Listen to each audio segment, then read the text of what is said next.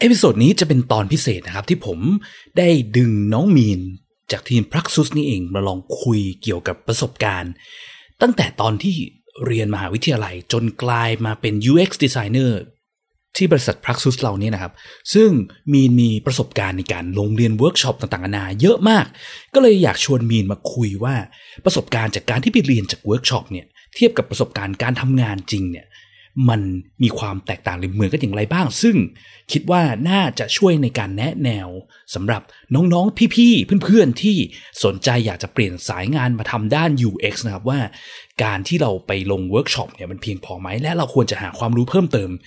อะไรบ้าง ถ้าเราอยากจะเป็น UX designer หรือ UX researcher จริง ๆ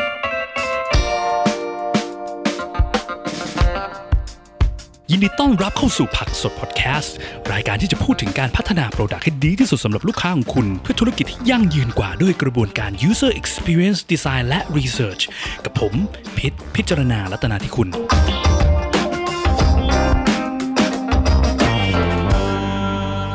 โอเค สวัสดีครับ สวัสดีครับก็อ่า episode นี้นะครับก็พิเศษนิดหนึ่งมีแขกรับเชิญนะครับ ก็คือว่าคุณมีนนะครับวรัตน์จงกลรัตน์ อ่านชื่อถูกไหมฮะ ถูกแล้วครับ ถูกแล้วครับ ครับ เอ่อก็สวัสดีครับ คุณวรัตน์คุณมีน สวัสดีครับ พี่พีทมีนแนะนำตัวหน่อยได้ไหมฮะ ได้ครับ เออสวัสดีครับ ผมมีนนะครับ วรัตน์จงกลรัตน์เอ่อจบจากคอมพิวเตอร์ไซแอนจุฬาครับ ตอนนี้ก็ทำงานเป็น user experience consultant อยู่ที่พักสุดดีไซน์ครับ อ่า ก็ทำมาได้ประมาณเท่าไหร่ปีปีนิดๆปีกว่าๆครับครับ ก็พอดีคุยคุยกับน้องเนาะแล้วก็พบว่า จริงๆเอ้ยประสบการณ์น้องเนี่ยทำมาแค่ปีเดียวเนี่ยก็จริงๆก็น่าจะมีอะไรบางอย่างที่มาแชร์ ให้คนที่แบบว่าอยากจะเปลี่ยนสายมาทำงานด้าน user experience ได้ฟังกันเนาะว่าเป็นไงมาไงจะเข้ามาทำด้านนี้ มันเป็นไงบ้าง มันยากมันง่ายตรงไหน มันมีอะไรที่มันต้องเป็น concern หรือมันมีอะไรที่มันไม่ตรงกับที่คาดบ้างอะไรเงี้ยนะครับ ก็เลยชวนน้องมีนมานั่งเมาส์กันในวันนี้เนาะหัวข้อจากคลาสสู่งาน UX ใช่ไหมฮะโอเค ทีเนี้ยจุดหนึ่งที่น่าสนใจคือ คือที่มีนได้เข้ามาทำงานที่พรักซุสเนี่ยเพราะว่า คือมีนเป็นคนที่แบบว่ามี passion สูงมาก ตั้งแต่ตอนที่ยังไม่เริ่มทำงานใช่ไหมคือผมไปเจอมีนที่หลากหลายงานไปเจอที่ conference ที่สิงคโปร์อะไรเงี้ยเจอแล้วมีนก็เคยมาเรียนที่คลาสด้วย ก็เลยเออน้องคนนี้ดูบ้า UX ดีนะนะครับเออก็เลยเดี๋ยวลองมาฟังกันดูดีกว่านะว่ามีนที่มาที่ไปเป็นยังไงอะไรเงี้ย แล้วก็สมัยก่อนมีนแบบไปโรงเรียนเยอะมากก่อนที่จะมาเริ่มทำงานจริงใช่ไหมแล้ว พอเริ่มทำงานจริงเนี่ยมันไม่เหมือนกับที่ ที่ที่ที่คาดมาจากการไปเรียนคลาสยังไงบ้างนะครับ ทีนี้ก่อนอื่นเลยบอกว่าเล่าเล่าที่มาที่ไปของมีนกันดีกว่าเนาะมีนเรียน com sci เนอะใช่ไหมวิศวะ com sci วิทครับเอ้ยวิทยาวิทยาศาสตร์วิทยาการคอมพิวเตอร์ครับ วิทยาการคอมพิวเตอร์ใช่ไหมตอนแรกเข้า com sci ได้ไงฮะคือตอนนั้นคือหลังจากจะเข้ามหาลัยเนี่ย ก็แบบคิดว่าแบบเออเราจริง ๆ เราอยากทำอะไรอะไรอย่างเงี้ยก็ประกอบกับช่วงนั้นก็เหมือน เล่นเกมมีใช้แอปพลิเคชันอย่างเงี้ยครับเราก็รู้สึกว่าแอปที่มันใช้อยู่เนี่ยมันไม่ค่อยตอบโจทย์กับตัวเองเท่าไหร่รู้สึกว่าแบบโอ้นี่ถ้าถ้าทำเองนะ น่าจะดีกว่านี้ก็เลยคิดว่าอ่า เออคอมไซเนี่ย ไปสร้างแอปมาใช้เองน่าจะดี อืมก็คือจุดหนึ่งคือเหมือนเป็นคนแบบสายอยากอยากสร้างของอย่างนี้ใช่ปะใช่ครับอ่าอ่าแล้วปกติชอบสร้างของอะไรอย่างนี้ด้วยตัวเองอยู่แล้วปะเคยสร้างอะไรจก่อนหริงน้าๆชอบบ่นมากกว่าครับ เป็นคนขี้บ่น แอบแบบว่าคิดอันนี้ก็เป็นเป็นอะไรนะ เป็นหนึ่งในอะไรนะ attribute ที่ดีของการเป็น UX นะ ก็คือว่าต้องเป็นคนขี้บ่นนิดนึง ใช่ เพราะว่าแบบ เออ มัน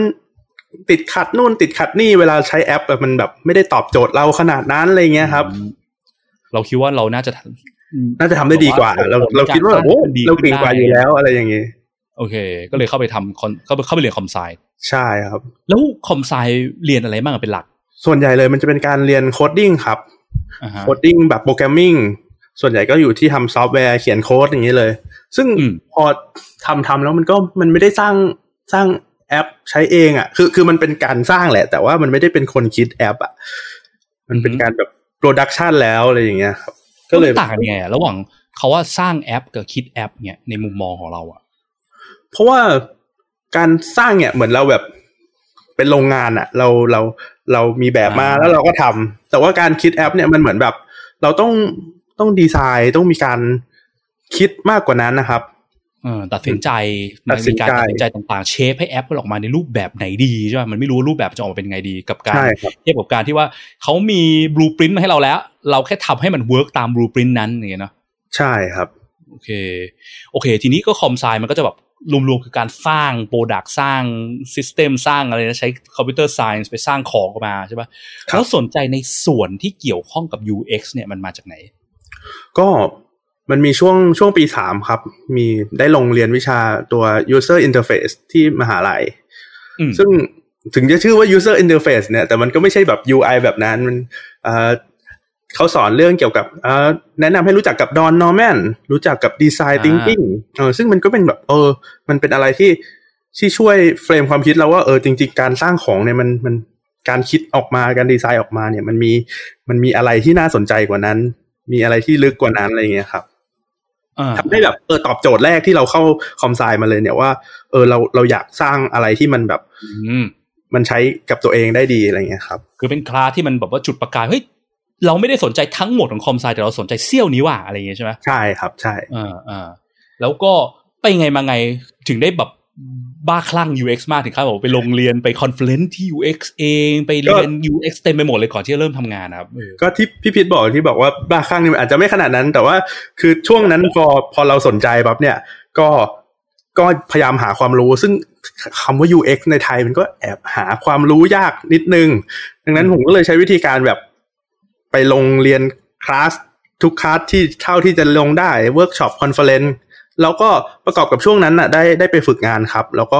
ที่บริษัทเขาก็แบบเห็นว่าเราสนใจด้านนี้เขาก็เลยมอบหมายให้เราออกแบบแบบเว็บไซต์แอปของ product ใหม่ของบริษัทนั้นเลยอ่าฮะอ่าฮะเหมือนแบบพอเรียนปุ๊บก็ร้อนวิชาอะไรเงี้ยก็ไปใช้อ่าก็คือเราเราก็แสดงความบ้าคลั่งอ่าไม่บ้าคลั่งความชอบในเรื่องนั้น ให้บริษัทเขาเห็นในตอนนั้นใช่ไหมใช่แต่ถ้าบอกว่าบ้าก็ได้ครับ เพราะว่าอย่าง ที่ไปเจอกันพี่กับกับกับพี่พิษเนี่ยเอ่อตอนนั้นไปลง intro and mid ของพี่พิษ intro and mid สองแล้วก็ก็ไปเจอเพื่อนที่เรียนตุลาเหมือนกันเนี่ยเขาก็แนะนำว่าแบบเขาเนี่ยกำลังจะไปคอนเฟอเรนซ์ที่สิงคโปร์นะ ด้าน UX เนี่ยแหละ UXC อืผมก็เลยแบบ โอเค งั้นผมซื้อแล้วก็ไปด้วย อะไรประมาณนี้โหดมากนะครับ ซึ่งก็แบบรู้จัก UX มาแบบเดือนสองเดือนอะไรเงี้ยครับ โอ้โหโหดมากนะครับ เออ ก็ก็ทุ่มบินไปถึงนู่นใช่ไหมใช่ แล้วก็เออก็ก็ตอนนั้นก็จำได้ว่าไปเจอไปงาน UXC Conference ปีอะไรนะ2018สองพันป่ะสิบแปดครับ17หรือ18 18แล้วก็เป็นเหมือนเป็นงาน UXC ครั้งแรกเลยมั้งของที่สิงที่เขาจัดที่สิงคโปร์ใช่ป่ะแล้วก็ไปเจอแล้วก็เจอเด็กสองคนเนี่ยแล้วก็แล้วก็อยู่กลุ่มอ้าวเป็นคนไทยเหรอครับเลยเพราะตอนนั้นมันมีงานคนไทยมาอยู่แค่ สี่คนป่ะสี่ห้าคนป่ะสี่ห้าคนครับ ก็มีน้องสองคนนี้มีมีมีมีคุณป๋อมเนาะป๋อมจากช่องเอ่อหมีมีเรื่องมาเล่าอะแหละเออก็เจอกันครั้งแรกตอนนั้นคุณป๋อมก็เริ่มครับสนใจเปลี่ยนมาทำสาย UX เหมือนกันอะไรเงี้ยใช่แล้วก็เจอพี่ชาญอ๋อมีชาญอีกคนหนึ่งเออชาญซอ t เวิร์กก็ที่เพิ่งเมาส์ลงพอดแคสต์ไปเมื่อเออสองเดือนที่แล้วนี่ผมไปโกยมาลงพอดแคสต์อ๋อแล้วเขาก็ดึงเราไปออกพอดแคสต์เขาด้วยเหมือนกันคือไปก็ถ้าใครก็ยังตกไม่ได้ใจเหมือนกัน คือเจอพี่แทบทุกงานเลยผมไปไหนก็เห็นหน้าพี่ เออพี่ควรจะพูดประโยคนั้นหรือเปล่าฮะว่าเดี๋ยวก่อนนะพี่พี่ว่าพี่ทำงานด้านนี้ เธอยังไม่ได้ทำงานเธอยังเป็นเด็กอ๋อจริงด้วยนักครับเรียนเธอทำไมถึงเธอถึงมาทุกงาน ซึ่งก็เป็นสิ่งที่ดีนะ คือการจะเริ่มทำอะไรอย่างหนึ่งอะมันก็ควรจะต้องเริ่มจากถ้าเรามี passion แรงๆมากๆเราจะทุ่ม effort ในการทำมันนะเนาะทำซ้ำๆซากๆอะไรเงี้ยเพราะว่าการจะเก่งในเรื่องไหนได้ มันไม่ใช่แค่ ไปอ่านมาครั้งสองครั้ง แล้วก็ทำแล้วก็เก่งเลยมันมันมันมันแทบจะเป็นไปไม่ได้ใช่ไหมมันต้องมีการ practice practice เรื่อยๆอย่างเงี้ยจริงซึ่งมันก็ครับมีความน่าสนใจนะผมว่า ความน่าสนใจของด้าน UX เนี่ย คือมันเหมือนกับว่าสิ่งที่เราฟังกับสิ่งที่เราทำเนี่ยมันต่างกันค่อนข้างเยอะ เพราะเวลาทำมันจะมีหลากหลายอย่างที่มันไม่เหมือนกับตอนแค่ฟังอะใช่ไหมเดี๋ยวเดี๋ยวคงเดี๋ยวให้มีนเล่าให้ฟังเพิ่มเนาะก็จากเดี๋ยวกลับย้อนกลับมาตรง conference กันเนาะตอนนั้นไป conference เออตอนนั้นไป conference คิดเป็นไงบ้างไปบุกไป conference ต่างประเทศครั้งแรกในเรื่อง UX นะฮะใช่ ก็คือเหมือนไปแล้วเหมือน พอเรายังไม่เคยทำงานด้านนี้มาก่อนนะครับ แต่เขาพูดถึงเรื่องแบบการทำงานเลยอย่างเงี้ยก็อาจจะไม่ค่อย relate กับเราเท่าไหร่แบบ เออคือคือเราไม่เห็นภาพเขาอะอืม อืม ก็ก็เลยรู้สึกว่ามันยากไปไหมสำหรับตอนนั้นที่บุกไปฟังเองนะค่อนข้างยากครับ เพราะว่ามันเป็นการที่ คือเขาไม่ได้พูดแบบพื้นฐานแหละเขาพูดเรื่องแบบ หลังจากเขาทำงานมาเป็นยังไงอะไรอย่างเงี้ย คือ พอเราไม่ได้เคยทำงานมาก่อน มันก็จะไม่ไม่เก็ตร้อยเปอร์เซ็นครับ อืมแล้วมีได้ประโยชน์อะไรจากคอนเฟอเรนซ์นั้นบ้างบ้างไหมที่พอจำได้ คือคืออย่างอย่างแรกคือได้เห็นแบบได้เห็นเลยว่าแบบอ๋อเฮ้ยวงการ UX มันเป็นยังไงนะคนที่เขาทำงานเนี่ยมันประมาณนี้แหละ เออ คนเหมือนพอเราได้ไปอยู่ในในจุดนั้นเนี่ย เราก็จะแบบ เออ เออ เหมือนตัดสินใจได้ว่านี่ใช่ที่เราอยากทำหรือเปล่าอะไรประมาณเนี้ยครับ อืมอืมมันก็คือแบบว่าอย่างน้อยก็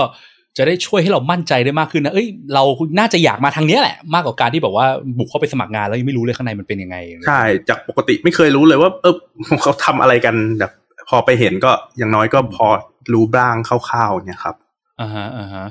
แล้วก็เลยพอไป conference นั้นกลับมาใช่ไหม แล้วก็แล้วแล้ว conference มันให้อะไรติดตัวเราไหม มันทำให้เราเปลี่ยนมุมมองหรืออะไรเพิ่มหลังจากนั้นไหม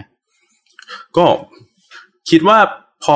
พอเราไปแบบ conference ต่างประเทศปั๊บเนี่ยเราก็เลยรู้สึกว่าแบบเออเรามีความมั่นใจมากขึ้นว่าเออความรู้เราอืมน่าจะน่าจะโอเคอะไรเงี้ยครับอืมอืมอืมมีความมั่นใจมากขึ้น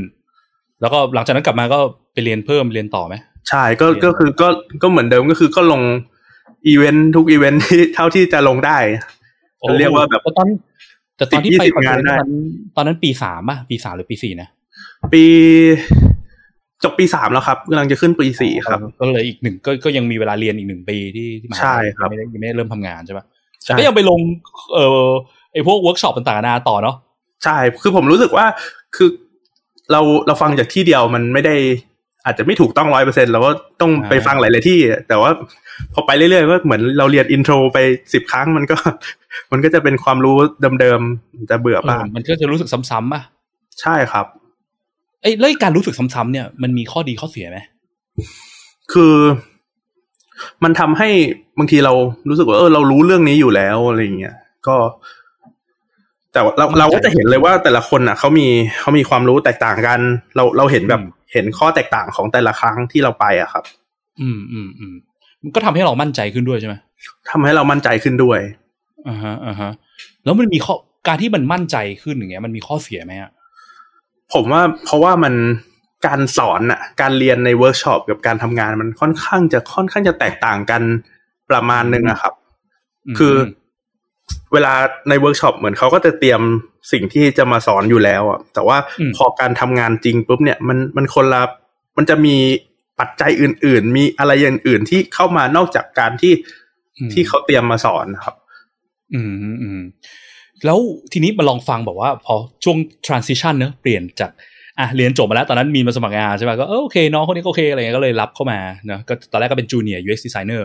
ตอบแล้วพอทำงานมาได้สักพักหนึ่งเนี่ยเห็นความแตกต่างยังไงบ้าง จากการที่แบบเรียนคลาส versus มาลงทำงานจริงในโปรเซส UX ของที่พักสุดเราเนี่ย ก็อย่างแรกคือเรา ถึงจะเคยเรียนเวิร์กช็อปหรือว่า conference ไป conference มาครับ มันไม่ได้เห็น process การทำงานจริง ๆ ว่าเออจริง ๆ UX มันยังไง คือตั้งแต่แรก ๆ แล้วครับ ผมก็ยังสงสัยอยู่ว่าจริง ๆ UX เนี่ยเขาทำงานกันยังไงนะ เพราะว่าในเวิร์กช็อปที่ที่ไปเนี่ย ส่วนใหญ่ก็จะเป็นสอนเรื่องเอ่ออาจจะเป็นดีไซน์ thinking ดีไซน์ thinking อาจจะเป็นส่วนใหญ่ ซึ่ง design thinking มันก็เหมือนแบบเรานั่งแปะ Post-it ใช่ไหมครับ แล้วก็อืมทำออกมาคือคือส่วนตัวก็รู้สึกว่ามัน เวิร์กช็อปมันง่าย อาจจะเป็นเพราะว่าเขาพยายามทำให้เราสนุก entertain ในเวิร์กช็อปนั้นๆถ้ามันยากด้วยไปมันก็จะแบบเครียดมันก็จะแบบเวิร์กช็อปใช่มันจะแบบไม่เราก็รู้สึกว่าไม่เอ้ยพอนะมันเป็นงานได้เหรอว่ามันดูง่ายไปนิดนึงอะไรอย่างเงี้ยอืมพวกเขียนโพสต์อิทนี่ก็คือแบบยังไงแบบประมาณนี้ป่ะแบบ อ่า มาคิดกันมีไอเดียอะไรบ้างแล้วก็เขียนเขียนเขียนเขียนเขียนใช่ครับแปะๆอย่างเงี้ยใช่ไหมเออมีไอเดียอะไรบ้างแล้วก็พอเรื่อยๆก็โหวตกันอ่าแล้วก็สุดท้ายก็ อะไอเดียที่สรุปคือไอเดียที่ถูกโหวตกันในกลุ่มอะไรอย่างเงี้ยถูใช่กปะโหวตกันใช่แล้วบางทีก็แบบเป็นไอเดียที่สุดโต่งสุดๆอะไรอย่างเงี้ยผมก็อ่าคือไอเดียที่ชนะเลิศที่สุดคือไอเดียที่ทำให้คนในห้องขำมากสุดอะไรอย่างเงี้ยป่ะใช่เลยครับ ซึ่งในความเป็นจริงมันต่างจากความเป็นจริงยังไงบ้างในการสร้างโปรดักต์คือมันมันมันเป็นไปไม่ได้เนาะไอไอไอเดียแบบว่าสุดเหวียงหลุดโลกอะไรแบบนั้นนะพอมาทำงานจริงก็คือ เออ มันมีปัจจัยที่นอกจากเราโหวตกันมันมีทั้งเรื่อง เรื่อง business เรื่อง development หรือว่าเรื่อง need ของ user คือมันมันมีอะไรที่ต้องคิดมากกว่านั้น อ่ามันเหมือนมันเป็นสิ่งที่มันขาดไปเนาะในในการทำเวิร์กช็อปที่เราไปเรียนจากในเวิร์กช็อปใช่ครับราะว่าในเวิร์กช็อปจริงๆ มันมันต้องจบในเวลานั้นน่ะในหนึ่งวันสองวันใช่ไหมแต่เวลา Product Development จริงๆ มันไม่มี Product ไหนสร้างกันเสร็จในหนึ่งวันสองวันหรอกแต่บางที่เขาก็มีพยายามจะสร้างเคาะกันให้ได้ภายในหนึ่งวันสองวันก็มีเนาะซึ่งมันก็มีความเสี่ยงใช่ไหมเพราะว่าอย่างที่มีนบอกว่า มันต้องคำนึงถึงหลายอย่างทั้ง business ทั้ง development ทำได้ไหมใช่ไหมแต่ส่วนมากอะ business กับ development เนี่ย มันเป็นอะไรที่แบบ มันยังไม่มันยังไม่ไม่น่ากลัวเท่าไหร่ใช่ไหมเพราะว่าคือถ้ามันเคาะไอเดียกันในเวิร์กช็อปออกมา แล้วมัน dev ไม่ได้เดี๋ยวเดี๋ยวทางทีมไอทีเขาก็ด่าเองอะว่ามันทำไม่ได้ใช่ป่ะใช่หรือว่าถ้ามัน business มันทำเงินไม่ได้อะ business เขาด่าเอง แต่พอมันเป็นเรื่อง user อะไอเนี้ยทำออกมาแม่งไม่ตอบโจทย์ need ของ user หรือมันไม่ได้แก้ปัญหาให้ user หรือมันกลายเป็นอะไรที่มันใช้ยากมากอะคนด่าไม่ได้อยู่ที่นั่นไง มันไม่ได้มีใครลุกขึ้นมาด่า สุดท้ายสิ่งที่มันเกิดคือ ก็ทำไปก็แล้วก็สร้างของออกมาที่ไม่ตรงกับ need ของ user แล้วก็มีใช่คนใช้กว่าจะโดนด่าก็คือเอ่อเสร็จไปแล้ว product เสร็จไปแล้ว ลงทุนไปแล้วสิบล้านเงี้ยสร้างแอปตัวหนึ่งยี่สิบล้านห้าสิบล้านอย่างเงี้ยเนาะมันก็จะน่ากลัวมากๆอย่างงี้ใช่ไหมอืม แล้ว โอเค ทีนี้เอ่อพอเริ่มเข้ามาทำงานจริง ๆ ใช่ป่ะมันเป็นยังไงบ้างแบบเอ่อ มีจุดไหนที่ที่รู้สึกว่าสะกิดใจเรามากๆที่ที่มันต่างกับตอนที่เราเรียนคลาสบ้างครับ ที่รู้สึกแบบเปิดโลกเลยคือแบบการได้ลองทำ user test ครับไม่ได้เรียกว่าลองทำได้เห็นกระบวนการ user test นี่แหละ คือเพราะว่าอย่างในเวิร์กช็อปเนี่ยเวลามันน้อยนะส่วนใหญ่ก็จะเป็นเวิร์กช็อปวันหนึ่งแค่แบบ design thinking ทำ empathize define ideate prototype เนี่ยก็หมดแล้วทั้งวัน เราไม่มีทางได้แบบไปทำเทสแน่ๆ ผมก็เข้าใจว่าจริง ๆ มันก็มีแค่นั้นแค่เป็นส่วนเล็ก ๆ แต่พอได้ทำงานจริง ๆ เนี่ย user test นี่คือมันมันมันเหมือนเป็นหัวใจสำคัญของของ UX เลยนะสำหรับผมเนี่ยผมรู้สึกว่าเหมือนว่าถ้าเราเราจะเข้าใจเราจะออกแบบให้ user ได้ยังไง บอกว่าเราเข้าใจ user ได้ยังไง ถ้าถ้าเรายังไม่เคยทดสอบกับ user จริง ๆ เลยอะไรอย่างเงี้ยมันเป็นสิ่งที่ได้จากการที่เห็น process ของการทำ user test ครับ อืมอืม ซึ่งเออเมื่อกี้พอพูดว่าอะไรนะเวิร์กช็อปแบบ design thinking จะมี empathize define อะไรอย่างงี้ใช่ป่ะถ้าใครยังไม่เข้ายังไม่เคยคุ้นเคยกับเรื่อง design thinking ก็สามารถกลับไปฟังตอนเก่าๆได้นะมีตอนที่พูดถึงว่า process ของ design thinking แล้ว UX เราเนี่ยเอา design thinking ไปใช้ยังไงบ้างเนาะแต่ว่ามันมีจุดหนึ่งที่ที่มัน strike out นะคือคำว่า empathize เนี่ยใช่ป่ะคือเมื่อกี้มีนบอกว่ามันจะมี step ที่เรียกว่าทำ empathize empathy เนี่ยครับเรามี empathy empathize มันคือการที่แบบอินกับความคิดเข้าใจถึงความคิดความเห็นความอ่านของ user จริง ๆ ใช่ไหมแต่ปัญหาคือ เวิร์กช็อปที่เป็น design thinking อะเวลาการที่เขาไปอินกับ user เขาทำยังไงกันบ้างอะมีน มันไม่มี user จริงๆหรอกครับ มันเหมือนแบบเราก็เอ่อเหมือนเป็นคิดหัวข้อมานะเออเราจะแก้ปัญหานี้กันอะไรอย่างเงี้ยแล้วก็อืมอาจจะคุยกันในกลุ่มว่า เออ ถ้าเป็นปัญหา ถ้าเป็นเรื่องนี้เนี่ยมีปัญหาอะไรบ้างนั่งคิดคิดคิดขึ้นมาครับ ซึ่งถามว่า โอเค มันก็มีส่วนหนึ่งที่เราก็เป็น user ของของของ ของการทำสิ่งนั้นๆ เป็นยูเซอร์ของปัญหานั้นๆ แต่ว่าอืมมันก็ไม่ใช่ทั้งหมด ไม่ใช่ อาจจะไม่ใช่กลุ่มเป้าหมายจริง ๆ ก็ได้ สุดท้าย empathize ในที่นี้มันก็ยังไม่ได้เป็นการเข้าไปยุ่งเกี่ยวไปรับ ไปฟังจาก user จริง ๆ อยู่ดี ก็ฟังจากมุมมองพวกเราที่อยู่ในห้องอะเนาะใช่ซึ่งครับบางส่วนมากมันก็ใช้ได้แต่หลาย ๆ ครั้งมันก็ใช้ไม่ได้ขนาดนั้น คือแทบจะทั้งหมดแหละคือมันใช้ได้ระดับหนึ่งมันคือถ้าเรามาอยู่ในมุมฐานของคนสร้าง product อะแล้วเราจะมาคิดว่า user คืออะสมมติพูดง่ายๆแบบแอปอะไรที่เราใช้บ่อยๆเออช้อปปิ้งออนไลน์กันแล้วกันนะเราบอกว่าเราก็เราก็เป็น user ไงเราก็ช้อปปิ้งออนไลน์ทุกวันเนี่ยแต่เรามาคิดถึงว่ามุมมอง user มีปัญหาอะไร เราก็มองในมุมมองที่มันเป็น advance กว่า user ทั่วไประดับหนึ่งแล้วแบบว่าเรากลายเป็นคนสร้าง product ไปแล้วอะเราเป็นสายไอทีอะเรารู้ถึงการทำงานเบื้องหลังอะไรเงี้ยแต่ user จริงๆที่เขาใช้ส่วนมากอาจจะไม่ได้รู้พวกนี้ด้วยซ้ำใช่ป่ะเราก็ไม่ใช่ user จริงๆร้อยเปอร์เซ็นขนาดนั้นอยู่ดีอะไรเงี้ยเนาะซึ่ง process ปกติที่เราทำก็ต้องมีการแบบไปสัมภาษณ์ user นะฮะไปฟัง user จริงๆเลยนะอืมครับอืมแล้วอย่างการ test เนาะเขาบอกว่าเปิดเปิดโลกการ test ใช่ไหมแล้วอย่างการ test อะมันมีอะไรที่มันไม่ตรงกับที่เราคาดไหมอย่างที่ที่พักซูเราทำที่ที่มีนได้มาเห็นอะคือ ตอนแรกไม่คิดว่า test มันจะต้องจริงจังขนาดนั้น แบบว่า อืม เป็นแบบโปรโตคอลการนั่ง test user มีแบบเหมือนเขาเรียกอะไรมีวิธีการที่เราเรียกว่า thinking aloud เนาะอืมใช่เพราะจริง ๆ เข้าใจแรก ๆ เข้าใจแค่ว่าแบบ เออเหมือนก็ไปถาม user เฉยๆเข้าไป เออ ให้เขาลองใช้ดูไม่นึกไม่นึกว่ามันจะมีแบบทฤษฎีอยู่เบื้องหลังการทำ user test แบบนั้น อืมอืมอืม แล้วแล้ทฤษฎีมันจำเป็นจริงไหมหรือว่าอุ้ยไร้สาระคือแบบจริงๆก็เป็นก็เอา prototype ไปโชว์ให้แล้วถาม user ถามตอบเอาก็ได้ คิดว่าไงฮะคือผมว่ามันมัน work เลยนะหมายถึงว่าพอเราเห็นการทำเอ่อ usability test ตาม thinking aloud เนี่ยเราเห็นผลลัพธ์ที่ออกมาเราก็แบบเออว่ะมัน make sense แฮะแทนที่จะทฤษฎีเนี่ยมันตอบคำถามเราว่า เหมือนปกติเราก็จะสงสัยว่า เอ้ยทำอย่างนี้มันจริงไหมทำอย่างนี้มันจะเชื่อได้ไหมแต่ว่าทฤษฎีเนี่ยมันก็หมายถึงว่า หมายถึงว่าการทำในแง่การสัมภาษณ์หรือว่าทำในแง่การออกแบบ feature นะที่บอกทำอเอาย่างการในนี้แง่การสัมภาษณ์ครับอย่างบางบางทีเราถามว่าแบบเราเออใช้แล้วใช้ดีไหมอะไรอย่างเงี้ย มันก็แบบบางทีมันก็สงสัยนิดนึงว่าเฮ้ยจริงหรือเปล่าจะเชื่อได้ไหมอะไรอย่างเงี้ยเวลาเราไปถาม user ตรงๆใช่ไหมเอ้ยใช้ดีไหมชอบไหมอย่างงี้ใช่ไหมใช่ครับเออแล้วมันซึ่งมันเป็นสิ่งที่ถ้าถ้า rely on ทฤษฎีมันจะบอกว่าไม่ควรทำเพราะว่า user เวลาใช้งานเขาไม่ได้รู้ตัวขนาดนั้นว่าเขาใช้แล้วเขารู้เกี่ยวกับอะไรใช่ไหมเออถ้าเราไม่รู้ไม่รู้ถึงทฤษฎีการใช้งานเนี่ย cognitive science เกี่ยวกับการใช้งานของ user แล้วเราไปถามตรงๆมันมีโอกาสที่มันจะ lead ไปไกลเพราะ user ก็ไม่รู้ตัวใช่ไหมเหมือนไปถามคนใช่ไหมว่าเวลาถีบจักรยานเนี่ยคุณทิ้งน้ำหนักลงขาซ้ายกับขาขวาอะไรมากกว่ากัน user ก็อาจจะแบบชิบหายกูก็ไม่รู้อะแต่กูตอบตอบไปแล้วโอ้น่าจะขาซ้ายนะคะอะไรเงี้ยแล้วเราไปรีบสรุปว่าดังนั้นเราควรออกแบบที่ถีบฝั่งซ้ายให้มันรับน้ำหนักได้มากขึ้นอะไรเงี้ย มันก็จะยิ่งไปกันใหญ่เนี่ยไปคนละทางอย่างเพราะ user เขาไม่รู้ตัวเขาเขามีการใช้การควบคุมกล้ามเนื้ออะไรยังไงบ้างอะไรใช่ไหมเออโอเคฮะ ได้ทีนี้ถ้าสมมติว่า อ่า ถ้าอยากจะแบบแนะนำเนาะสมมติน้องๆ หรือว่าไม่ใช่รุ่นพี่ๆก็ได้อะที่เขาไม่ได้ทำสาย UX เต็มๆแต่เขาเริ่มสนใจตรงนี้คร่าวๆเนี่ยคิดว่าเราจะแนะนำให้เขาแบบเริ่มต้นอย่างนี้ด้านนี้ยังไงกันดีฮะควรจะไปลงเวิร์กช็อปเหมือนที่มีนเคยทำไหมก็จะแนะนำคนที่แบบเริ่มสนใจด้าน UX ใช่ไหมครับแต่เขาอาจจะไม่ได้เป็น background สาย UX เต็มๆอะเนาะแบบอาจจะแบบเคยสร้าง product อาจจะ อาจจะเพิ่งเรียนอยู่หรือว่าอาจจะเป็นสายแบบ marketing มา หรือว่าเป็นอะไรที่แบบไม่ไม่ได้คุ้นเคยกับการสร้าง product จริงๆจังหรือสาย UX อะกำลังเริ่มศึกษาและสนใจงานด้านนี้อย่างเงี้ยคิดว่ามีคำแนะนำอะไรไหมจริง ๆ การเข้าเวิร์กช็อปการเข้า conference ผมก็แนะนำนะ มันก็ดีครับอืมแต่ว่าถ้าถ้าสมมุติว่าเราตั้งใจแล้วอยากทำอันนี้จริง ๆ เนี่ยผมว่าจริง ๆ ไปลองทำงาน กับบริษัทที่แบบมี process UX ใช้ process UX อยู่ เนี่ย มันจะช่วยช่วยเปิดโลกกว่ามาก เพราะว่า เวิร์กช็อปมันก็อย่างที่ที่เล่าไปว่าเวิร์กช็อปมันก็ไม่ได้ไม่ได้เป็นทั้งหมดของการทำงาน UX อะครับ อืมอืมอืมมันเหมือนกับจริง ๆ การลงคือมีมีแนะนำให้คนไปลงเวิร์กช็อปเยอะๆไหมผมว่าเวิร์กช็อปเนี่ยมันเป็นสำหรับว่าเราไม่เคยรู้มาก่อนเลย UX คืออะไรอย่างเงี้ย เราเข้าไปเพื่อแบบเหมือนเหมือนไปพิสูจน์ว่าเออนี่คือสิ่งที่เราสนใจจริงหรือเปล่า อันเนี้ยผมเห็นด้วย อืม แต่ว่าถ้าจะไปเพื่อแบบ เราจะเอาความรู้เพื่อไปทำงานเลยอะไรเงี้ยอาจจะ อาจจะยังไม่ถึงขั้นนั้นครับ อืมมันเหมือนมันก็มีข้อเสียของการไปลงเวิร์กช็อปมากๆเหมือนกันปะ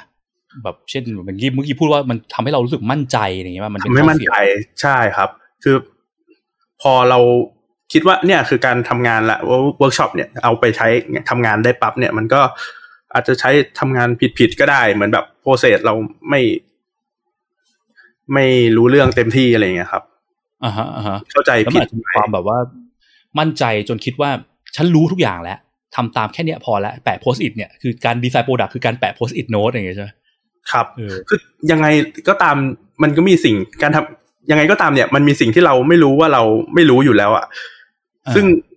การที่อยู่ในแค่เวิร์กช็อปอาจจะไม่ได้ช่วยให้เรารู้มากขึ้นไงครับเพราะมันเหมือนกับว่าที่ถ้าถ้าถ้าสรุปที่เมื่อกี้มีนพูดไปตอนแรกนะเกี่ยวกับเวิร์กช็อปคือ